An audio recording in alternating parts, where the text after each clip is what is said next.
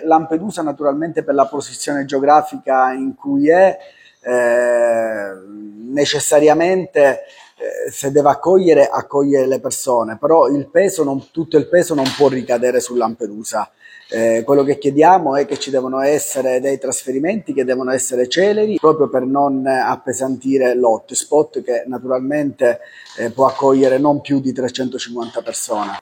All'hotspot attualmente ci sono circa 800 persone, ieri ne sono state trasferite altrettanti con, eh, con tre viaggi separati, con il traghetto di linea la mattina, poi nel pomeriggio con la nave di Sciotti e la sera nuovamente con il traghetto di linea. C'è una situazione di momentanea difficoltà visto insomma, gli arrivi continui di questi barchini che non si fermano. Come abbiamo fatto con tutti, continueremo ad esporre, se mai ce ne fosse bisogno, quali sono le problematiche eh, che in qualche modo riguardano Lampedusa per il fenomeno migratorio. Eh, il problema dell'immigrazione non è un problema che deve gestire il comune, nonostante diciamo, i riflessi ricadano su di noi, è un problema di carattere nazionale che deve gestire il governo nazionale e noi come abbiamo fatto con gli altri, anche con Salvini, diremo quali sono le problematiche, le ricadute sul territorio. Noi conviviamo con, con il fenomeno dell'immigrazione da circa 30 anni, infatti quando ogni tanto si parla di emergenza mi viene anche da ridere perché voglio dire, per noi è diventata una quotidianità,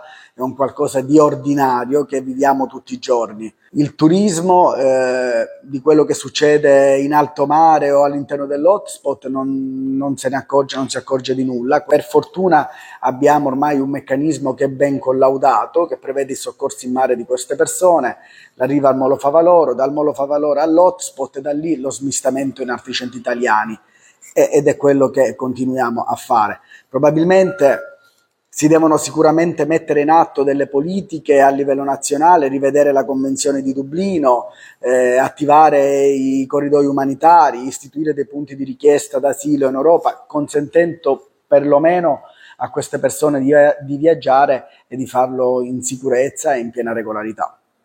L'obiettivo è di riportare questo centro, che è il più grande cioè, centro d'accoglienza d'Europa, a dimensioni normali, civili, come già facemmo in passato, nel futuro governo, se gli italiani sceglieranno la Lega e il centrodestra, e tornare a controllare, a proteggere i confini, a dare sacrosanta accoglienza a chi scappa davvero dalla guerra, che è una minoranza.